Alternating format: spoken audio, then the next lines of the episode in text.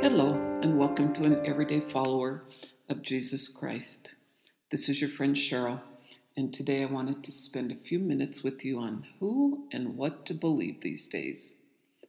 Since publicly declaring and stepping into the fray of politics, I knew what would occur attempt to paint a picture of who I am from the lens of those who have no idea.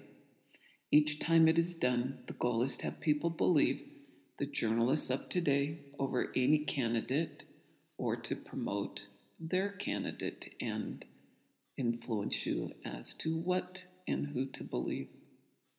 So you see, the question we all need to answer is what do I believe? And who am I going to believe as a new political cycle is upon us?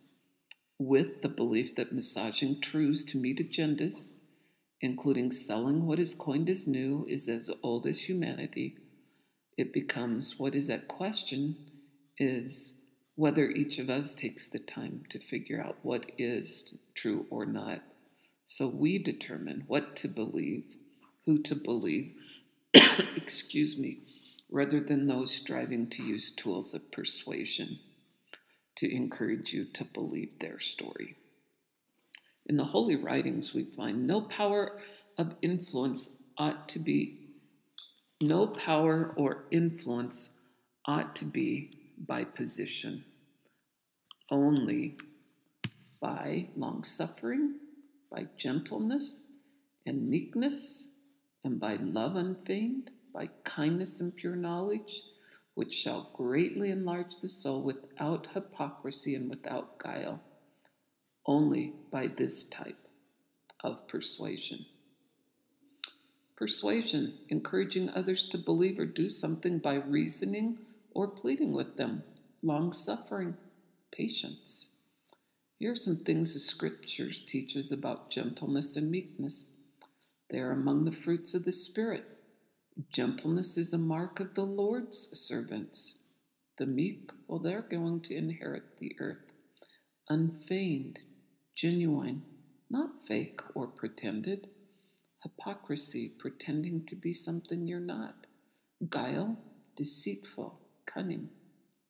So you see, we're always reminded to use persuasion for a good purpose, never to deceive. Today, it is used far too often to deceive. Often, when one is the target of colored reporting, it leads to thoughts like, we feel ourselves sometimes worthless, good for nothing, but none of us are as worthless as we think. There's not one of us but what God's love has been expended upon. There's not one of us that God has not cared for and caressed. George Q. Cannon. A cartoon caption read, quote, As you face your Goliaths in life, remember help is only a stone's throw away. This leads to the question well, who do I believe? What do I believe? It seems the only perfect being who speaks to us through the prophets since the beginning of time answers the who. Believe me.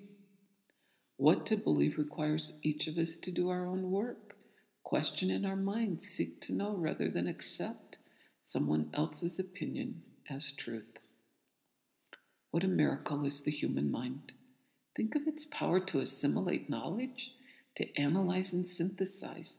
This process, whereby the accumulated knowledge of the centuries has been summarized and filtered so that in a brief period you can learn what was first learned only through long exercises of research, trial, and error.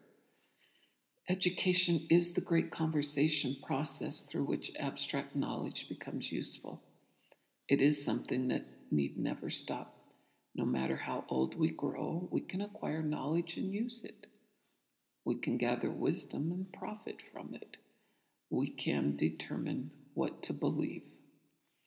In fact, we've been commanded by our Redeemer to seek learning, even by study and by faith, and that whatever principle of intelligence we attain in this life, it will rise with us in the resurrection. You see, learning is eternal. What to believe requires each of us to study, and determine our own conclusions. Who to believe requires our discernment and assessment of the goals of others to strive to persuade you to their way of thinking. So today, it's a good day to understand persuasion tactics, to step back and ask the question that is left hanging as a persuasion tool and really know for yourself. Won't you join me in seeking truth over opinion? Until next time, God be with you.